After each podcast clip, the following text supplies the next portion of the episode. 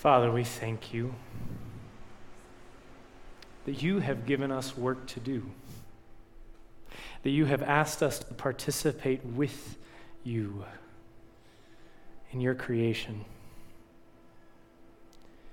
And so we ask today that you would open our eyes to the dignity of that, the responsibility of that, the wonder of that.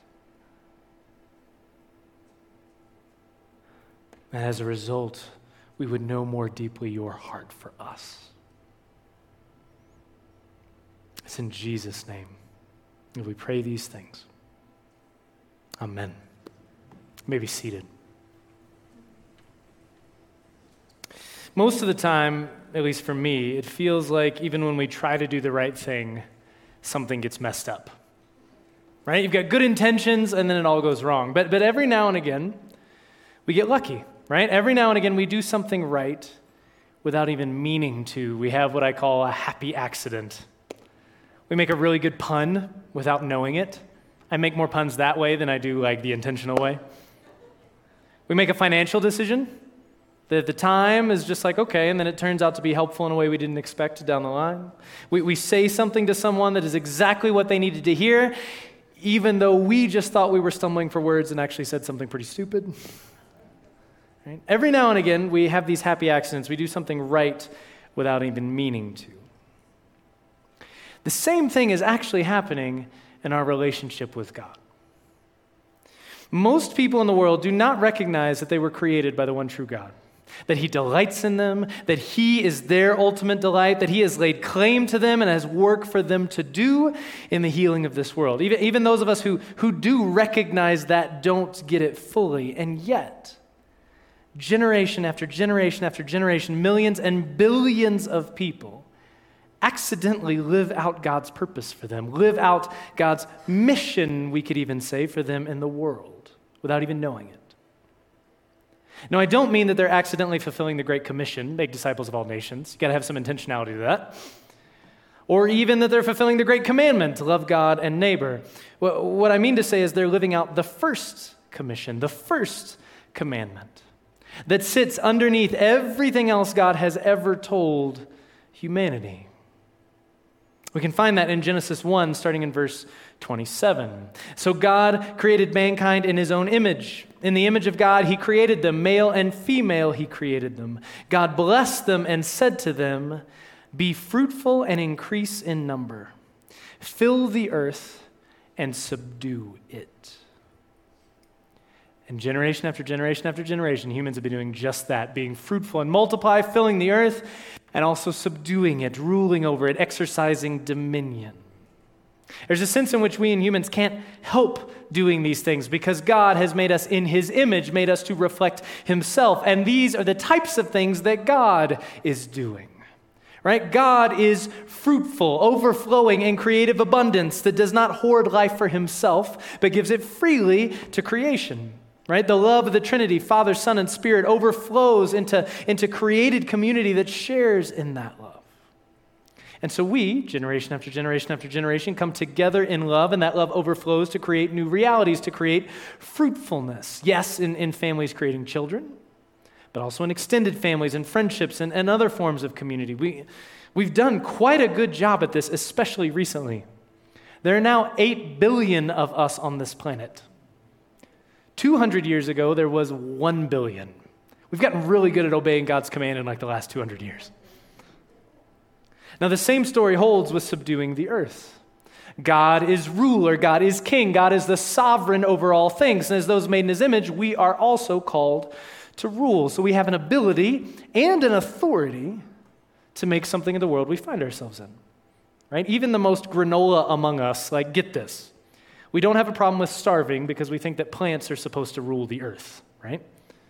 He has given us as humans a cultural mandate, a cultural commission to make trees into houses, to make tomatoes into salsa, to make sounds into symphonies. We are, in a very real sense, called to reflect God's authority over the universe by exercising rule over our little piece of it. But as we look around at what's been wrought from our rule, as we look out at the creation that we're called to fill and rule over, we might start to wonder, Was this a good idea on God's part? Was it wise for him to invite us to multiply and rule over the earth? Because in a lot of ways, it seems to have gotten pretty mucked up. A lot of things within creation seem to be going not that well. We might have been doing what he intended us to do as a happy accident, but have we been doing it how he intended us to do it?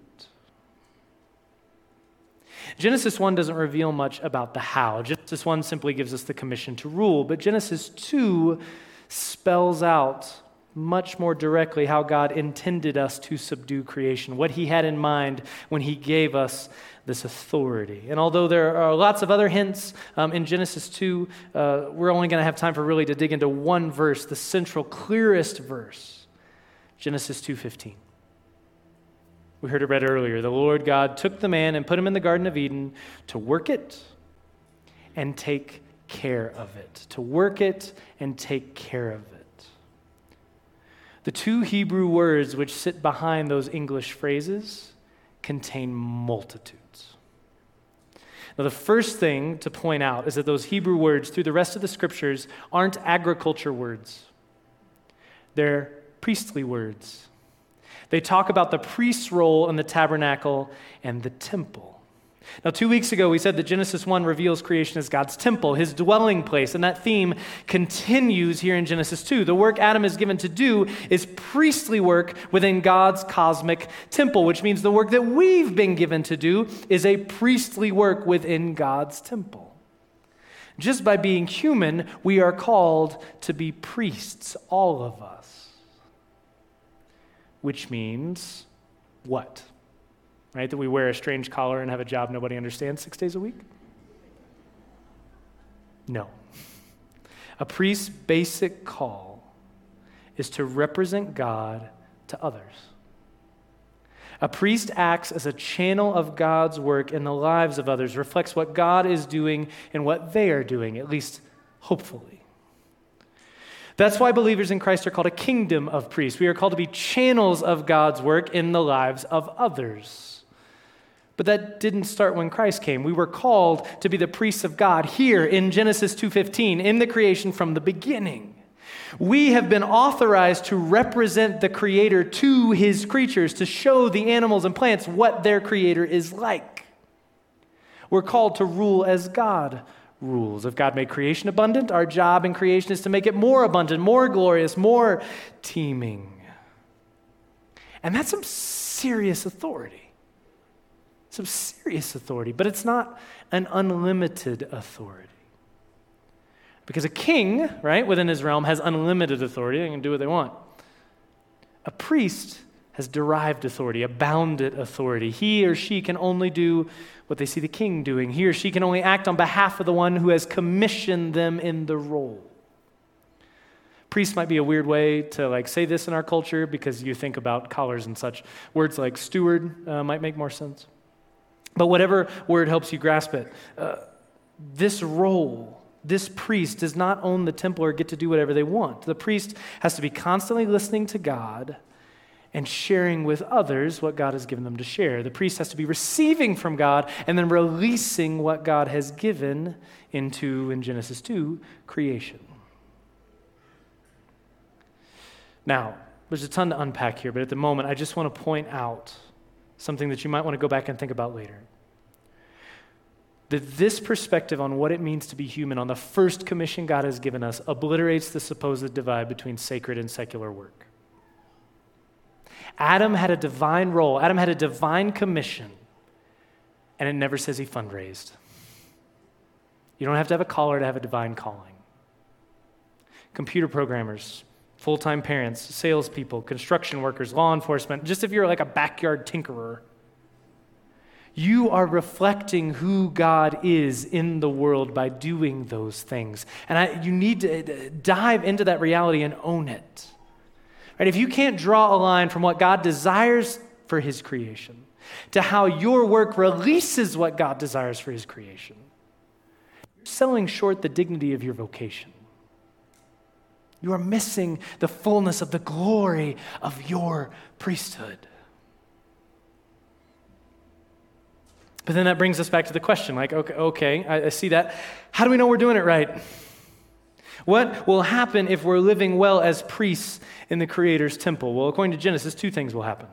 The first, Genesis says, is that we will work the garden. Now, now behind this Hebrew term is the general idea of, of messing with something, improving it, making it better, doing something with it. Now, I, I think this is really important. Notice, when God plops Adam and Eve in the Garden of Eden, the garden isn't perfect yet. There was moral perfection. There's no evil in Adam and Eve or any of the created world, but it was not perfect in the sense that it was not yet complete. It was not yet fulfilled. When you think about the Garden of Eden, don't think like English garden. Think like fruitful wilderness. It could be improved upon, developed, expanded, transformed, and in fact, it needed to be. It's more than okay for us as humans to mess with things God has made. In fact, if we didn't, we'd be falling short of God's command. Because as He is creator, so He invites us to create. He invites us to be co-creators with Him, to extend the goodness of the good things He made. It's part of what it means to be human, and God glories in it, and, and, and we've done it. Right? Just, I mean, taking this, this, this table, this Eucharist table, right? God makes grain, humans have made bread. And bread is way better than grain. Right? Right? Humans make wine, which is way better than grape juice. This is the kind of work God gave us to do, and, and we've been wildly successful at doing it. So successful that geologists have now proclaimed that our current geologic age should be called the Anthropocene, based on the Greek word for human, the age of humans. Because we've now left such an indelible mark on creation, partly through atomic energy and things like that, that even if we left the scene tomorrow, future eras would not scrub away our existence completely. An alien civilization would clearly discover us now from the geologic record. We have worked with creation and made something of it, and made a ton of it. But this priestly work is not just about working. God placed Adam in the garden to work it and take care of it. That's the second Hebrew word. It might be translated as, as keeping the garden, or even protecting the garden. Part of our role as priests in creation was to protect the integrity of the creation God had made, to prevent the beauty of God's temple from being spoiled. We were called to exercise restraint because it's not our house, it's His. If we change it to the point where it doesn't reflect Him, we've failed at our job. In other words, if we rule over creation such that it doesn't experience God's abundant generosity, we've fallen short. Now, there is absolutely a dynamic tension here, a working that doesn't ignore keeping and a keeping that doesn't prevent working. And it can be hard to kind of get in the imaginative space where, like, how would these things work together? I think Adam's first task is an illustration of the beauty of how these things can work together. The first thing he's given to do is, is what? Name the animals. To name something is to recognize its nature, to distill its essence into a word. And Adam had real creativity to do that work, real creativity in observing and recognizing the essence of other created things, giving them, in one sense, an identity based on who they were. It said God watched to see what Adam would call them. But Adam was not completely free. He was not free to call a hippo Slim or a giraffe Shorty, right? Just because he wanted to. That would have been an improper naming, right? He could, in other words, just do whatever he wanted to because it suited him. He had to keep even as he worked. He had to create things, names, in line with the grain of creation as God had made it and not against it. Now, in that creative tension, it's easy to fall off on one side or the other and demonize those who see things differently. It's always true when you have a dichotomy. One of the most famous historical examples of this tension in America happened around the year nineteen hundred. There were two men who were trying to decide what to do with these vast tracts of public land that were scattered across the West that so many of us enjoy. Uh, the head of the Forestry Service at the time, Gifford Pinchot, believed that these lands should be managed for the sake of producing the most natural resources possible over the long haul. He landed on the working side of the working-keeping debate. John Muir, you might have heard of him, believed that creation had its own value beyond its value to us, and that if we focused on producing as many resources as possible, we would destroy the beauty and integrity of the created world itself. So he advocated for much of the West to be turned into protected wilderness. And all this came to a head over a particular argument for a dam in, in Yosemite called Hetch Hetchy. And in the midst of that argument, these two came to a head so strongly that they ended up never speaking again. Today, we remember Pinchot as the father of the national forest system, and Muir is known as the father of the national parks. Now, you might notice there's a lot more national forest land than national park land, because it's happened many times in American history. Working and keeping became set against each other, and working won. Now, if I were preaching this sermon to an indigenous people, or uh, people who were afraid to make something of the world, who, who were tempted to worship the land instead of tilling it, who didn't make much of it, this next section of the sermon would be different. But that's not where we as a culture generally find ourselves. We are modern, technological, Western people who have become masterful workers and terrible keepers. And the signs of that are all over the place, right? We, we see it in our technology that so often tries to overcome the limits of skin and bone, of time and place, that tries to remove our focus on right where we are to somewhere, anywhere else. We see it in the debates on, on, on, on whether and how, to what extent we can craft our own identity regardless of, of, of, of what we have been given in ourselves. But we also see it within the creation, within the world we were meant to steward. Because God made a world that was so abundant and profuse and teeming with life. And if we were serving well as priests, the world, even as we as we take from it for our own life, as we talked about last, last week, even as we did that, would still be reveling in abundance. But it's not. Now, some of what I'm about to say might be alarming. And some of it you, you may just not be able to believe for whatever reason, perhaps because it just feels unbelievable. But I can't control reaction. All I can do is put the best information about the state of creation that we are called to steward out there. It's estimated that between nineteen seventy and twenty ten, just forty years, the world's total population of mammals, birds, reptiles, amphibians, and fish, like the big animals, was cut in half. The population was cut in half. Now, we can't count every animal, but this number is based on many smaller, focused counts across time, around the world, that we can be confident in. Now, we also know there's always been a churn of species based on shifting climates and ecosystems, but we are currently losing species at about a thousand times the base rate of churn. We're losing topsoil at a rate twenty-five times its ability to regenerate. Therefore, we're using fertilizer a lot more, eight hundred percent more than we did in nineteen sixty, which is why there's a dead zone of the Gulf of the Mississippi River the size of Connecticut. We don't have to fish there. We can go elsewhere to get fish. ninety percent of the world's fisheries are over sustainable capacity, or being depleted more than they're being recharged. For as long as there's been a world, as far as we can tell, the highest concentration of carbon dioxide, a gas which, which traps heat against the earth, the, the largest concentration we've ever had is three hundred parts per million. There are no natural causes for this. It's because of our emissions that we are currently screaming past four hundred parts per million, with no end in sight, no idea how far it'll go, and only educated guesses about what the consequences will ultimately be. Now, you may, you may very fairly disagree with exactly how we should tackle that problem. There's tons of room for debate there. It's quite complicated, more complicated than people make it out to be. But there's no theological reason why Christians should resist the conclusion that there is a problem. In fact, there's reasons for us to hold that more strongly because of what Genesis two tells us.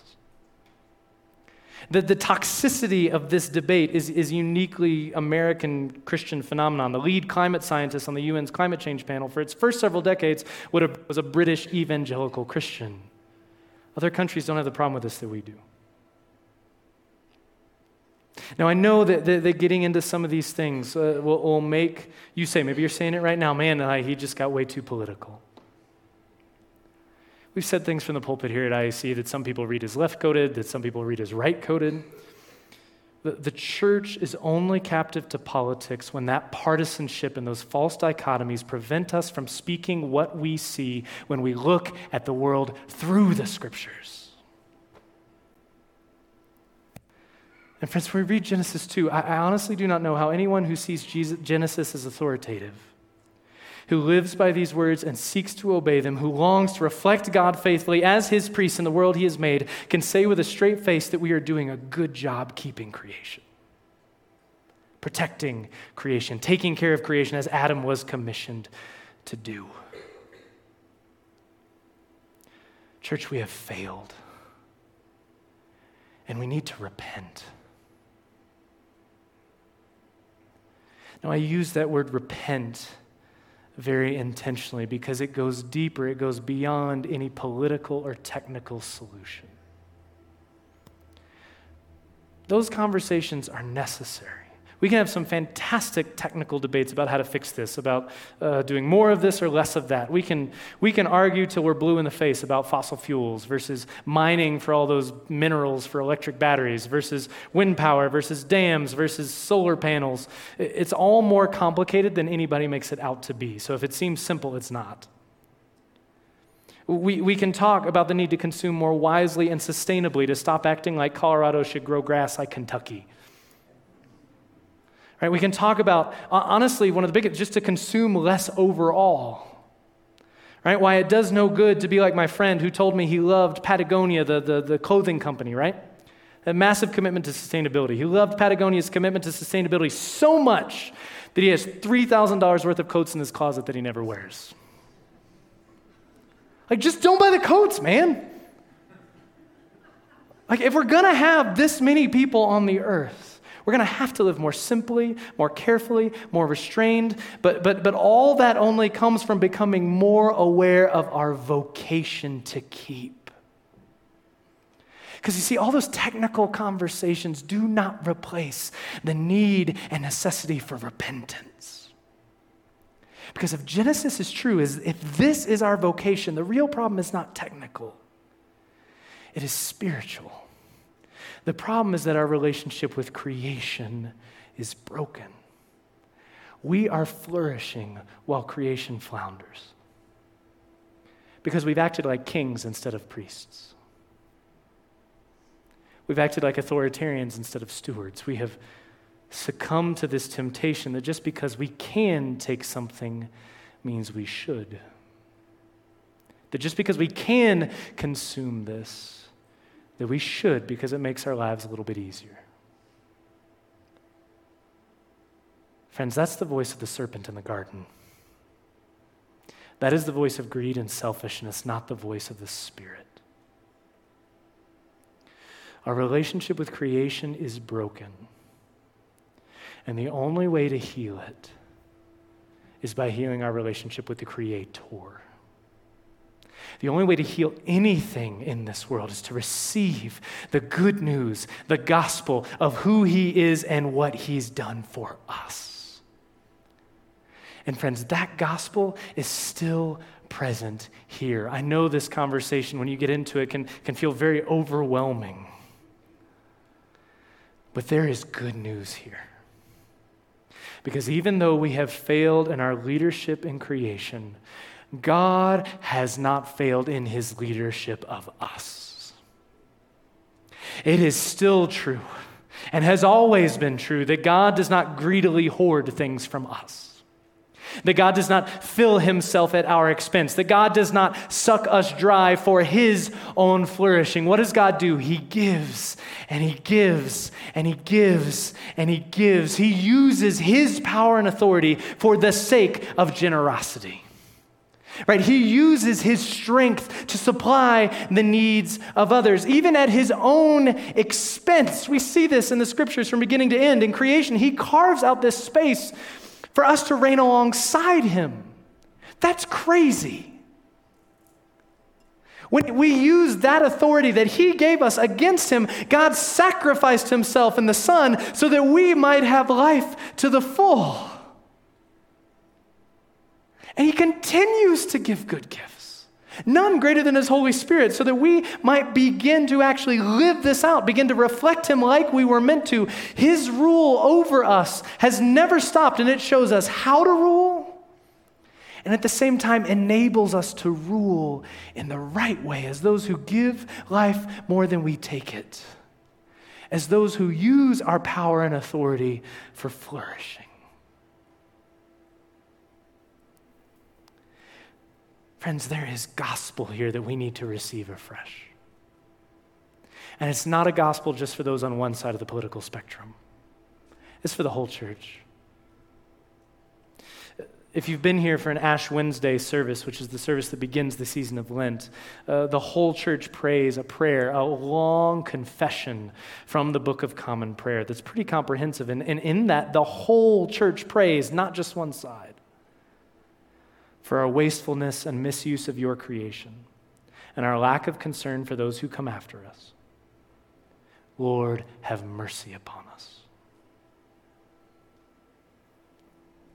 What I want to remind us of today is that the Lord has had mercy on us, that there is good news here, that whether we realize it or not, whether we know that we're in need of it or not, he has had mercy, and he will continue to have mercy until this creation blooms into a new creation where there is a feast without end, where all things are made new, where our relationship with him, with one another, and with creation is put right again.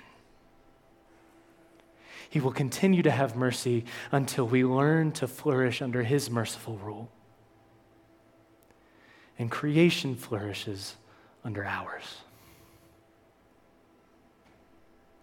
Let's pray.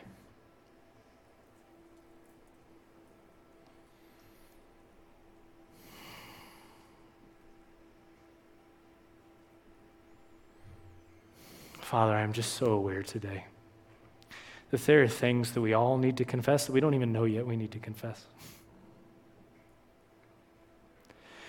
That if we could see with your eyes, the brokenness of all things would completely and totally overwhelm us. And yet, your grace goes farther. Your mercy is greater. Your abundance is enough to fill even that lack.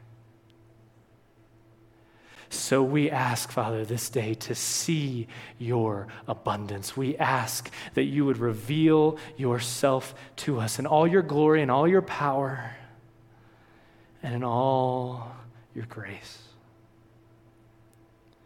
That you might fill us to become the priests of this creation that you meant for us to be. That you would turn our hearts toward you,